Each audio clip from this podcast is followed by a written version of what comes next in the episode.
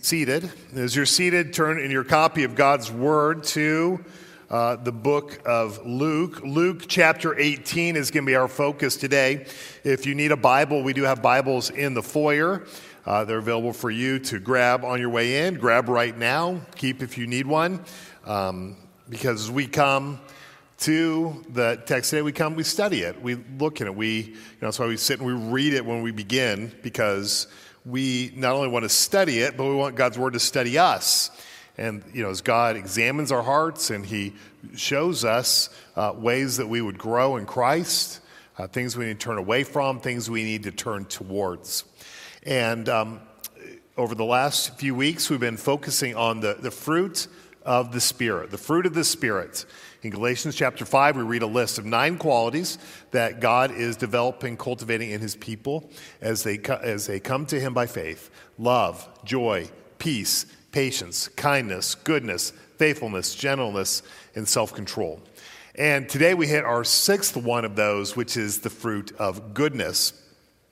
And we'll see that being alluded to in our passage today in Luke chapter 18 as uh, we know this is the story of the rich ruler or the rich young ruler. And uh, we see of Jesus' interaction with him, which is a powerful pointer toward us to God's call to us to be good as well. So let's look at this uh, Luke chapter 18, starting in verse 18. And a ruler asked him, Good teacher, what must I do to inherit eternal life? And Jesus said to him, Why do you call me good? No one is good except God alone. You know the commandments do not commit adultery, do not murder, do not steal, do not bear false witness, honor your father and mother. And he said, All these I have kept from my youth. When Jesus heard this, he said to him, One thing you still lack sell all that you have and distribute to the poor, and you will have treasure in heaven, and come follow me. But when he heard these things, he became very sad, for he was extremely rich. Jesus, seeing that he become sad, said, How difficult it is for those who have wealth to enter the kingdom of God. For it is easier for a camel to go through the eye of a needle than for a rich person to enter the kingdom of God. Those who heard it said, Then who can be saved? But he said, What is impossible with man is possible with God. This is God's word. The grass withers, the flower fades, but the word of our God stands forever. Would you pray with me? Heavenly Father, as we do come to this, we ask that you would search us, that you would examine us, you would lead us, that you would show us, Father, those places we fall short, sin that we have in our lives. But Father, we ask you lead us in the everlasting way. Lead us according to your word. Father, reveal to us what your plans and purposes are for us as your workmanship. God, that you would receive honor and glory. We ask for, Lord, that you send your Holy Spirit upon us as we look in this word. In Jesus' name, amen. Well, have you ever asked a question that you later regretted asking? Something you thought it was a good idea to ask, but uh, later it uh, didn't work out. You know, maybe you'd say, Well, is there anything that I could fix in my life? And then you didn't know the answer that you were going to get from that person and all that it was going to cost you. Or maybe you said, Well, how does this outfit look on me? and then you got you know some response which you weren't quite ready for um, you regretted asking Maybe you asked for permission to do something. You were planning to do it anyway, but you thought, well, out of respect, I'll go and ask for uh, permission to do that. And then somebody said no. Or maybe as a pastor, you know, I'd say, you know, what did you really think of my sermon? And then you can hear things when you come home um, about how that went. Well, if you're going to ask a question, uh, you want to be ready for the answer, whatever that question is. And in today's passage, as we just read, we see a wealthy Jewish leader asking Jesus a very good question, but it doesn't go the way that the ruler expects it to go or even wants it to go. It's really because he doesn't know what he's asking and he's not ready to act on the thing that he learns right? The, the key word we're going to focus on today is the word good.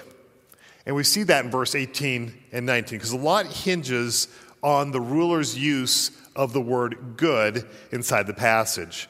And many of us are like this man, uh, in that we think we know what goodness is. Uh, but as we read his story, we see the surprise that he was in for as he asks this question. And as we look to this passage, we think about maybe our own interactions we might have with Jesus or even goodness. We might be surprised as well.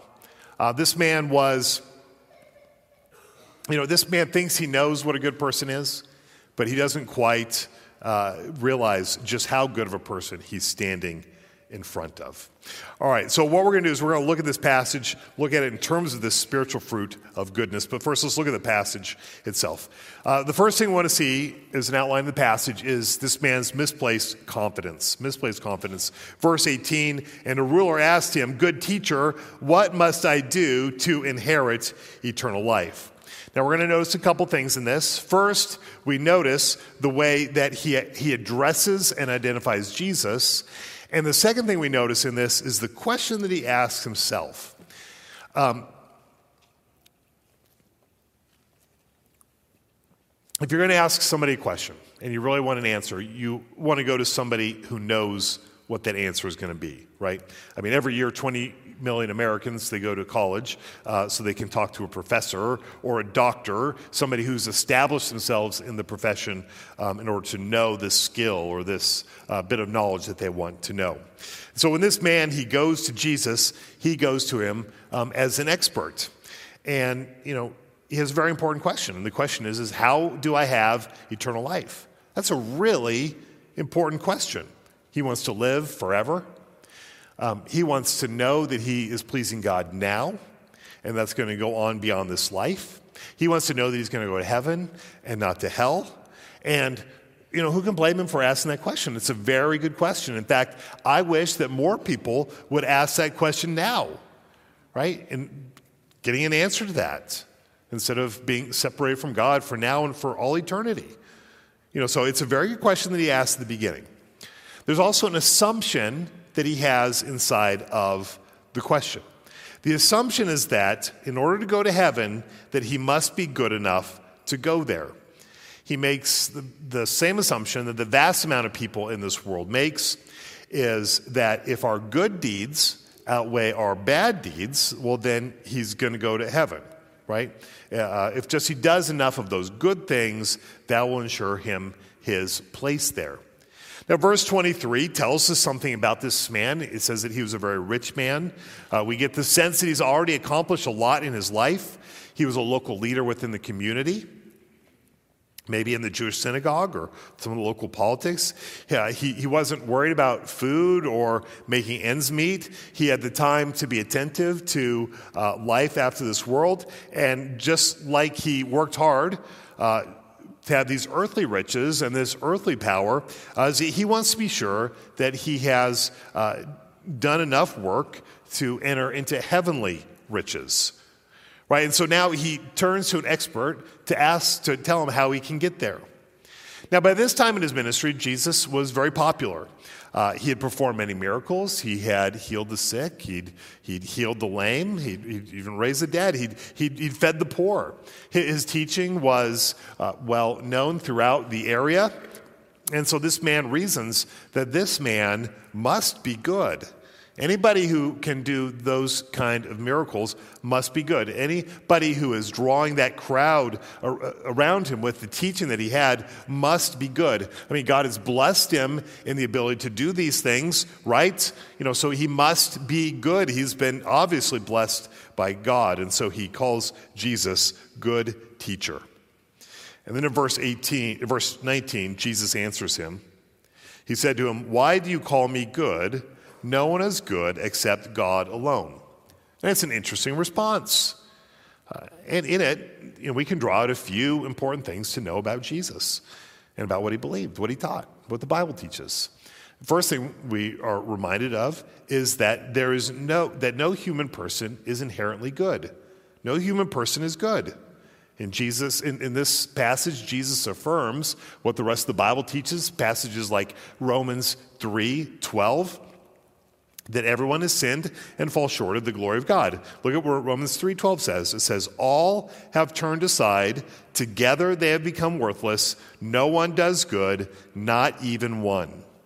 And so the Bible in looking at um, humanity, looking at every person, rec- you know, uses some very absolute terms here, doesn't it? All have turned aside. no one does good. All are tainted with sin. All been affected by sin. And even those uh, things that we might see uh, as the best human works and, and, and the most good things we see, even those are tainted with selfishness and human sin. Sin defiles us. Sin leaves us unacceptable to God. Sin is rebellion against God. It is an act of treason. Sin is using God's gifts contrary to the purposes of God. And so the Bible says the wages of sin is death. Sin has permanently and irreversibly damaged us, that we cannot in ourselves do good. And so this ruler is not going to be able to be good enough, and he needs to see it. He's already sinned. He's already broken God's commands. And if he, if he thinks Jesus' goodness just came to him as a matter of human accomplishment or human attainment, then he completely misses the point of who Jesus is and why he came. So, an important reminder to us that Jesus did not come to bring a, a moral improvement plan into our world. Right? This passage destroys that notion that Jesus is just a human example that we need to follow. Jesus want to destroy the notion that if just you do enough good things, then you're going to be okay. Our situation is much, much worse than that. Right? We can't be good. Sin has already affected us, sin has already defiled us. Now, the second thing that Jesus shows, even if he does it somewhat indirectly, is that he is God. Now, when the man calls Jesus good teacher, uh, you know, he is speaking of Jesus as an ordinary human person who has somehow managed to attain a life of extraordinary goodness. Right? He sees something special in Jesus. But when Jesus says no one is good but God alone, he is pointing out that that goodness that he might see in him is not as simply a matter of human achievement to be gained by diligent effort. And if that's what the man would come away from this encounter with Jesus with, he, he would have missed the reason that Jesus came into the world. Now that sin has come into the world, only God is unstained. And Jesus is clear about that. Only God is. And if we want to be good, that goodness needs to come from God. It doesn't come from ourselves. And certainly by common grace, people do good things. I mean, that's right. But, uh, you know, at least outwardly. But that's where we even see Romans 3.12, other things. I think uh, Isaiah 66 one of the verses in Isaiah 66 says, you know, that, that even our, our, our best deeds are filthy rags. They've been there, even tainted by sin. Selfish and sinful reasons. So if we want to be good, it needs to come from God. And, and, this man will not have it if he tries to get it only his own efforts. But the goodness that the man sees in Jesus is genuinely there. It is really there. Jesus is not saying he's bad, he does not say he is not good. But if the man sees true goodness in Jesus, he needs to see that that goodness is God's goodness that's in him. Jesus is God. The, the power, that moral perfection, that righteousness, that all comes from Jesus being the Son of God, the second person of the Trinity, God who has come in the flesh. And so, this man, as he asks this question, it's, it's a good question but he overestimates his own ability to be good. He underestimates the goodness of Jesus as he's right before him. And it's this sort of assumptions that go in that leave us in our sin, lead us separated from eternal life. All right, and that leads to the second point because Jesus gives him a well placed challenge, uh, starting in verse 20. Now, in verse 20, Jesus sets out the standard of good the moral law of God. He's going to use some of the Ten Commandments here. Verse 20, you know the commandments. Jesus says, Do not commit adultery, do not murder, do not steal, do not bear false witness, honor your father and mother. And then the man replies in verse 21 then, All these I have kept from my youth. And so this man thinks that he has lived a pretty good life. He just wants to make sure he gets the rest of the way to heaven. It's like he's building a bridge across a lake, a river or something, and, and he's built 90% of that bridge. He just needs to get the rest of the 10% to get over there. He just thinks, you know, just give me the right materials and I'll be there. Now, it's important as we look at that to see what Jesus says and what he doesn't say. Sometimes the answer that we're looking for is in what people don't say, right? Um, again, he's using the Ten Commandments, but it's noteworthy he uses only five of them. And if we're to list them, in, he, he doesn't do them in order, but if I would list them in order, he's the fifth, the sixth, the seventh, the eighth, and the ninth. So five through nine, those are the ones that he uses as he talks this man about the, the moral standards of God and moral standards of goodness, really. And the man comes out and says, Yeah, I, I, I did all those things. Jesus knew the ruler would say that. And if you ask most people, if they're good people, uh, most of them are going to say, Well, you know, I obey the law. I haven't killed anyone. I've cheated. I've not cheated on my wife. I, I, don't steal. I usually tell the truth. Yeah, if you put me on a scale of goodness from one to 10, I think I'm at least a six, probably a seven or eight in the world that is, that, that is out there, right? Now, this whole thinking that we're better than average on this goodness scale is, is one of the big problems that we have in seeing eternal life. We won't see it if we're lost in our self righteousness. We won't see it if we think that we are good. Remember, Romans 5 or 3:12 says no one is good. Now there are five commandments though that Jesus doesn't mention. And you know why he doesn't mention those? Because he's going to deal with all five of them in one question in verse 22, in making one single demand on this person's life. Verse 22, he says this he says, One thing you still lack sell all that you have and distribute to the poor, and you'll have treasure in heaven, and come, follow me. All right, so that deals with the other five of the 10 questions. Let's deal with one of them the 10th commandment. The 10th commandment is, You shall not covet. You notice Jesus doesn't ask that in uh, verse, um, in verse 20, but he addresses it in, indirectly in this commandment. Um, because it's, it's confronting this man's covetous heart. Will the man trust in his riches? Will he trust in his wealth? Or will he trust in God? Covetousness, it uh, reveals our love of money. It reveals our, our trust in money. A covetous heart uh, rejoices, um, well, it rejects the idea of living with less. It only rejoices in having more. A covetous heart is discontent with what it has. And so this ruler does not want to have less possessions, but you see, in fact, he wants more. Right? He wants to add his, he wants to add to his accomplishments by ensuring that he goes to heaven also and has those blessings and riches there. But the law of God is given to us to reveal sin in our lives, not to show how good we are. If we look at Romans 3 19 to 20, it reminds us the law was added so that, that sin might increase, so we might understand the sin that is in our lives. And if you are using God's law to justify yourself, as, as this man did, here you're missing the point of God's law. And when we come to verse 22, we realize it takes one question, one good, life challenging question, to really show how far we fall short of God's standard. God's law shows us our need of Jesus. But God's love is part of this, and Jesus' love for this man is here too. Jesus is doing more than just confronting this man, he is giving this man you know, a genuine chance for eternal life. But he has to see what's missing. And that leads to our third point about the powerful idol in his heart. Okay, so I addressed the 10th commandment. Now, what about the other four commandments? And the other four commandments he's missing are verses commandments 1 through 4. Right? And those specifically deal with worship of God. It's, you shall have no other gods before me. You shall not make any false images. You shall not take the Lord's name in vain. You shall honor, the Sabbath day. In other words, the questions that Jesus doesn't ask is the matters that are dealing with the worship of his heart.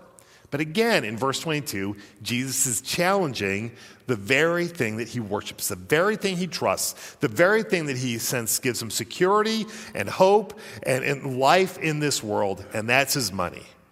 We see in verse 23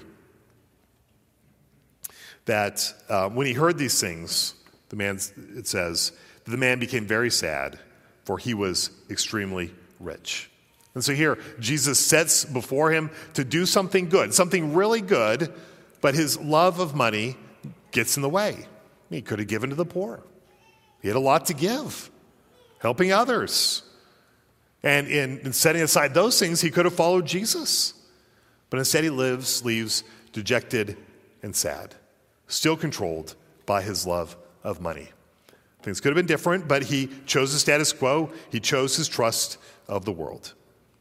And so in verse 24, Jesus addresses the power of idols, power of any idol in our life, especially money.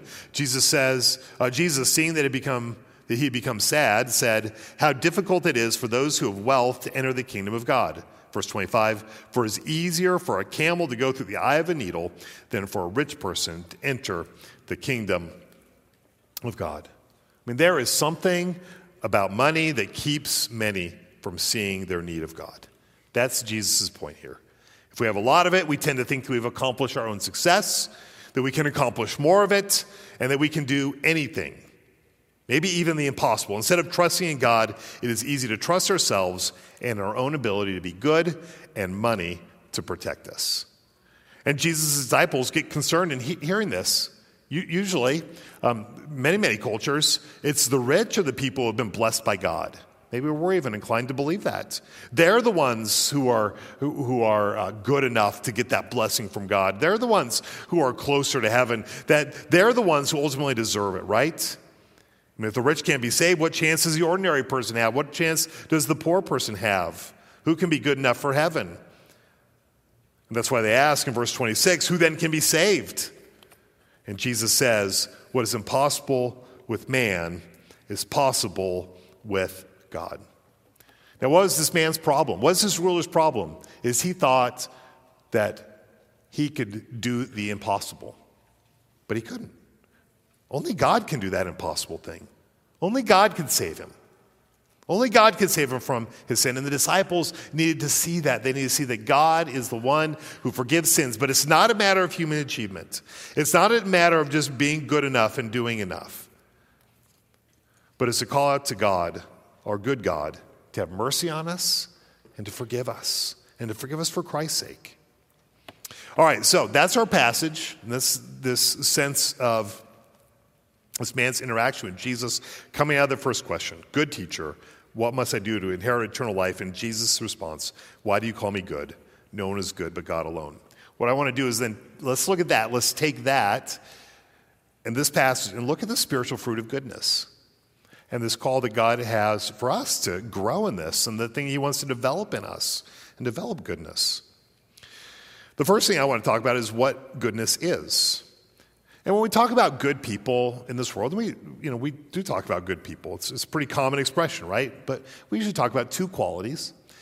And one of those qualities is a person who lives an upright and a moral life. We, we say they're good because they measure up to some standard. Um, God's standard. They, they don't take advantage of God. They don't take advantage of other people for their own selfish people, for their own selfish purpose. But there, there's another way that we talk about good people, and we see um, we, we, see good people as those who uh, work to impro- improve the lives of others. And I think that's what really dominates the description of goodness as we see in this passage, but as we also see really through the rest of the Bible. You know, when God really is talking about being good, doing good, and goodness, is that willingness to engage in the needs of others. And remember, this man calls Jesus the good teacher, right? He, Jesus gives a list of good qualities, but then he gives one instruction, one command, one single act of goodness for him to follow selling his possessions and giving to the poor. That's, that's a good action. And so you can see God's heart for goodness in the demand that Jesus makes on this man to actively work for the benefit of those around him. And while God may not demand uh, each of us to sell everything we have, he does command us to do good. Now, last week we spoke about kindness. And this week we're talking about goodness. And I wondered as I was preparing for this, is it, are these really even two sermons or are they kind of the same thing? In fact, the book that I'm using, Jerry Bridges' book, on the fruitful life, um, he uses a, one chapter. So it's not even two chapters, it's one chapter. And I thought, well, can I really do two chapters? And then, I, you know, I was looking at the words that were used here and, and the different, you know, the, the word for kindness and the word for goodness in the Bible, they are, they are different words. Uh, they're used in different settings, different contexts, and, and even that slight difference can show us something really important that we need to see in our lives. Kindness grows out of a sense of tenderheartedness, grows out of forgiveness for others. You know, it's that person who's in front of us that we want to do something kind for. Um, and, and you know, maybe in some ways not to retaliate or, or, or, or, or get back against. It could be a gracious response and a desire to help a person in need. But, you know, goodness carries that sense of moral obligation. Goodness carries that sense where we are responding to the law of God.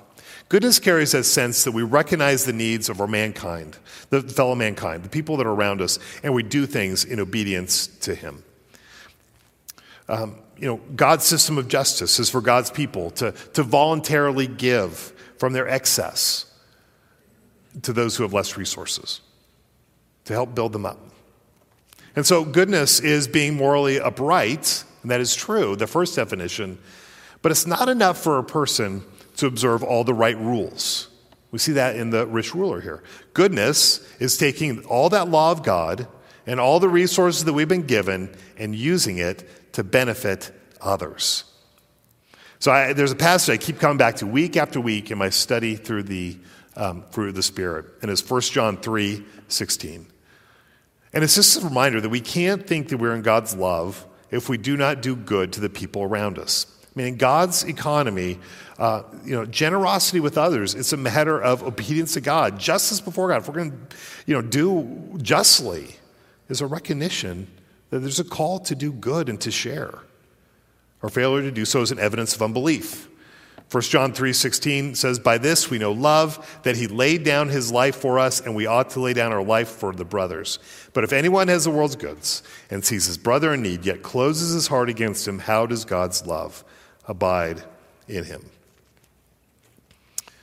One thing we're reminded of as we get to this um, this fruit of goodness is a reminder that we do not own, you know, the things that are in our possession, not ultimately own. You know, these are things that God owns. Uh, Psalm 24 1 says, The earth is the Lord's and the fullness thereof, the world and those who dwell therein. The things that He gives us are, are things that ultimately He created, He owns, and He gives it to us to steward, to care for, and to use ultimately for His purposes right? And so that money in your bank account, you know, that's God's. He expects you to use it for good, to steward it for good purposes. You know, that, that number in your retirement account, that's not just for you, but for you to do good to others. The, biz, the business you have, the real estate you have, the time, the skill, all those things God gives you to steward well, being attentive to the needs of others.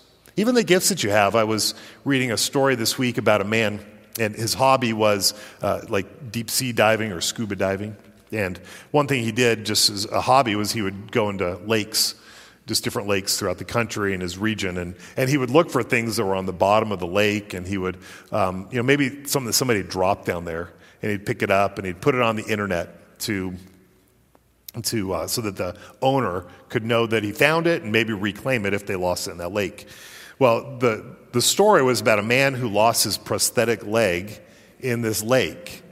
And he'd just been fishing or kayaking, put his leg over, and blop, his leg fell off and went all the way to the bottom. And then um, later on, you know, he, his friends uh, reached out to him and said, Hey, you know, I saw this website and had this prosthetic leg on it that they found at the bottom of the lake. Is that your leg? Is, is that your leg? And man, he, he reached out, he claimed it from the scuba diver. Uh, and what did he say in the end? He said, I was so uplifted to know that good people still exist in the world. You know, and so this is a person who has a, uh, a repeated effort to do a principled action to help people. And isn't that often what goodness is? It's um, a knowledge that we can help people, even if we don't see them right in front of us, but to do something good for others. So we talk then about goodness. Ultimately, we come back to God. We talk about how He is morally true, but yet, even though He is, he is morally perfect, he, he sets His goodness in the way He provides for His people. I love Psalm 34, 8 and 9, because it shows us. Oh, taste and see the Lord is good. He is good, right? Blessed is the man who takes refuge in him. Oh, fear the Lord, you his saints, for those who fear him have no lack right? We see the goodness of the Lord in the provision of God, the provision for the needs of others as, as, as stewards of God's resources in obedience to his commands.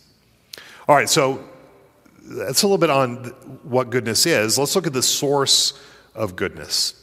That's because when the, the rich young ruler comes to Jesus. He comes as a source of goodness, but he never really plugs himself into that source. He, he fails to really see who he's talking to. He had the wrong motive of wanting to prove himself instead of finding grace. He had the wrong question in asking how he could inherit eternal life instead of seeing how he could be forgiven and to find grace. He had the wrong response by walking away instead of obeying. Instead of saying this, instead of saying, Lord, have mercy on me, or, or Lord, increase my faith, uh, he, he did none of those. He just walked away sad. But Jesus was right there. You know, this good teacher, the one who obeyed all of God's commandments, following all of God's law, and he walks away from the source of goodness itself. And he really had no sense of what Jesus was, how good he really was, and how much, how, how much good he was really going to do. Jesus was good in that he gave his life, that we might have life. He let his body be broken, he let his blood be shed to forgive sins. Even his body and blood were given for others. 2 Corinthians 8, verses 8 and 9 talk about Jesus leaving heaven, the riches, the wealth of heaven, to come to be among us, that we would be made spiritually rich. His death on the cross, so was to pay the penalty of sin. And so, through faith in Him, what does He give to us? But He gives us His righteousness, makes us acceptable to God. He, he takes what we have, our sin, taking it onto Himself, and His righteousness, He gives it to us. He provides. He's good. We have sin, and we need God to make us good, to forgive our sins, to make us morally upright, and to generate goodness in us. But the rich young ruler, he would not let God make him truly good. He didn't confess his sin, he trusted in his idols. But that idol would never make him good. We need to be able to say to God that being good is so hard, that, that we struggle with the idols of our heart, that we don't want to do the things that God says we should do for others, but ask Him to free us from our sin. The only thing that will free us from an idol like money is to know a security that is greater than that idol. To have a security that's greater than that money. And that's what we find through faith in Jesus. He is good, He's provided everything that we need, and He will never let us go. And that's a reason we can do good to others. If you look at John chapter 10, John chapter 10, Jesus speaks about his own goodness there. Went the wrong way. John chapter 10, starting in verse 11, he says this I am the good shepherd. The good shepherd lays down his life for the sheep. And if you jump down to verse uh, 27, he says, talking about him being a shepherd, my sheep hear my voice, and I know them, and they follow me. I give them eternal life, and they will never perish, and no one will snatch them out of my hand. Right? He is a God. He, he is sh- the shepherd who protects. That is part of how he is a good shepherd. No one can take his sheep from his hand. And so, what does it take to overcome an idol like this rich ruler has here is to know the security that is in Jesus Christ. You know, is that to love this money, to fall back on security, and to think that this is what's going to give my life meaning. This is what's going to make me acceptable. This is what's going to give me joy. He's missing the whole point, and he has a good shepherd who, uh, who will never let him go. And the security that he has in Christ is much greater. Security could have in Christ is much greater than any security that his money would ever give. Jesus gives something that no other idol could give. He gives forgiveness of sin reconciliation from God, eternal life, spiritual power, spiritual strength. This is how God is good to his people. I'm reminded of Psalm 23 6, which says, Surely goodness and mercy shall follow me all the days of my life, and I shall dwell in the house of the Lord forever. What is the greatest good? But it's to be in God's house, is to be in the presence of God and to be with Him. God has been so good to us. And that goodness is to spill out in our own growth in goodness. And that leads us into our last point that we are created and we are redeemed for good works. We shouldn't let the fate of this rich young ruler discourage us from being good. But we have to realize that the idols of our heart will keep us from doing the things that God has for us. We have to address them. We have to address them if we want to do good and to be good for God's sake Now, your idol may not be money. I mean, it could be control, could be anger, could be the acceptance of others or something else, but that idol is keeping you from being really good. And that's what you need to get rid of. Now, you are created for good works. We see this in the place of Adam and Eve in the garden and, and the, the creation mandates which follow ever since then. A, a, call to work, to take dominion, to cultivate, to, to, to grow. And basically, the idea is use the resources that God gives you for the benefit of others. But that's where we've fallen short of God's requirement. You know, we've sinned, we've fallen short of that. But God has in Jesus Christ redeemed us, and He's redeemed us for good works. And we see this over and over in the Bible, especially in Ephesians 2:10. Ephesians 2:10 says this, "For we are His workmanship, created in Christ Jesus for good works, which God prepared beforehand that we should walk in them." Now that we're redeemed, we glorify God by our good works. We're going back to those things we were created to do. Back to those things that sin kept us from. We're doing back to those things that he would be glorified and that others would be helped. And as Matthew 5 16 says, we show how good he is, and we show how good the world could be if good works took their place in the world. Jesus says, in the same way, let your light shine before others so they may see your good works and give glory to your Father who is in heaven. Right? Called to good works to show his glory. If you look in the bulletin, you'll see a whole list of passages which talk about good works. I encourage you to look them up. I don't have time today to look at them all, but I want to highlight one in Hebrews 10 24 and 25. Hebrews chapter 10, 24 and 25. That's because as we look at this, we're reminded that even as we get together as a church, we stir up one another to good works.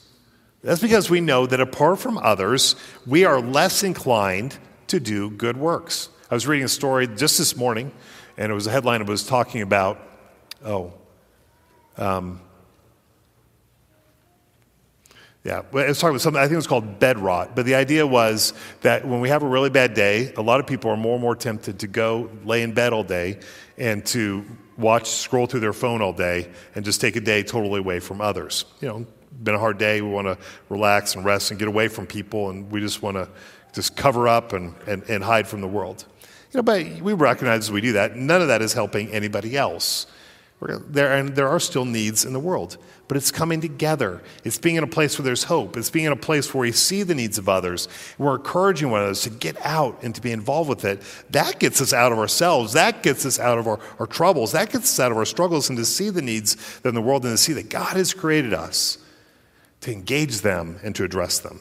Hebrews 10 24 says, And let us consider how to stir up one another to love and good works, not neglecting to meet together as the habit of some, but to encourage one another, and all the more as you see the day approaching. I mean, I'm excited to be part of, of this church and part of, of Christ's body. You know, Next week, we're going to commission our short term trips. We're going to see trips going to, to uh, West Virginia to go do some building projects in a very poor community. We'll see another team going to Peru um, to help another uh, community up there that has, has uh, significant needs, spiritual as well as physical. And, you know, so both these teams, an opportunity to go to do good and to do good in Christ's name and for his glory. You know, inside the body of Christ, the number of things that happen that I hear about through the weeks and years are just so encouraging. People caring for one another, coming alongside to help one another in our trials, maybe providing a meal, maybe coming alongside to pray, maybe more significant things than that. You know, helping pay bills and, and to um, you know, work through very, very difficult things of life. Or maybe it's in outreach ministries like ESOL or the Choices Pregnancy Center with uh, unplanned pregnancies or in work against human trafficking, helping in foster adoption. You know, these are all places that we, as we talk about, we're reminded, oh, wow, look at the things that are going on in the world. There's needs that God has placed us here that we can address, so we can, we can do something about. The church is God's powerhouse for doing something good and sending out others to do good. But if you're not part of a church, you know, sometimes we just get so wrapped up in what's happening inside of our own lives, we fail to see you know, these other things that are going on in the world. And we don't jump in when there's an opportunity to go do something. We can even idealize what it means to help others and just thinking, thinking about helping others instead of actually going and doing it. So, the body of Christ, not only do we talk about it, but we go do it and we go do it together. There's some work, there's setting some things aside, but it's something that we do. We do it together, encouraging one another. And, is, and part of this is doing together. It's fun to do these things together, it's enjoyable to do these things together.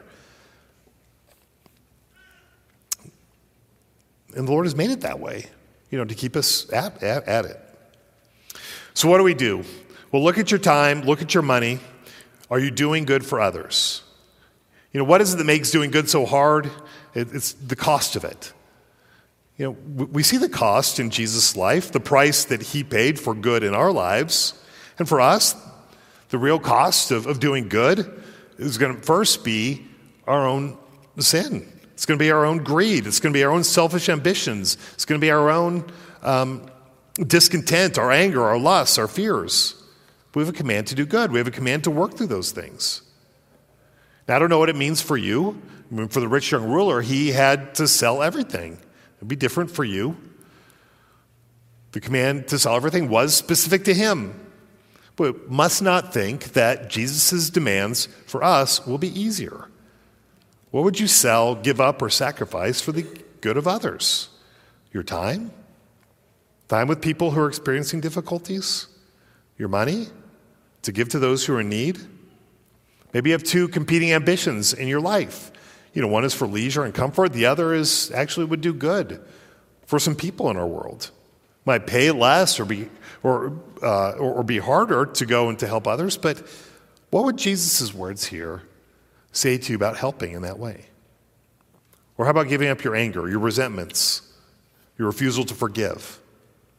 And here's a big question if Jesus did come to you and say, sell everything and come follow me, what would you do? I hope we all would. That all of us who call ourselves true followers of Christ would do what he asked, whatever it takes. But here's how it works out for us this week that if we can do some good, something that is within our awareness, something that is within our power, we should do it. And that's our assignment. Look for, look for one way that you can do good. God has done us the greatest good in Christ, and we want nothing to get in the way of enjoying his good. Let's pray. Heavenly Father, you are a good God. You have sent your Son as the Good Shepherd. Father, when we see his goodness, Father, we realize how much we need him to make us good. Lord, as we come to you in prayer, help us not to retreat back to our own false sense of goodness. Help us not retreat from the good that we can do out of fear. Father, but help us to draw our goodness from you. Father, there is a lot of suffering in the world. Father, we are surrounded with people that we can help, even if we can just help a little bit. Father, help us to see those and make us good, stretch us.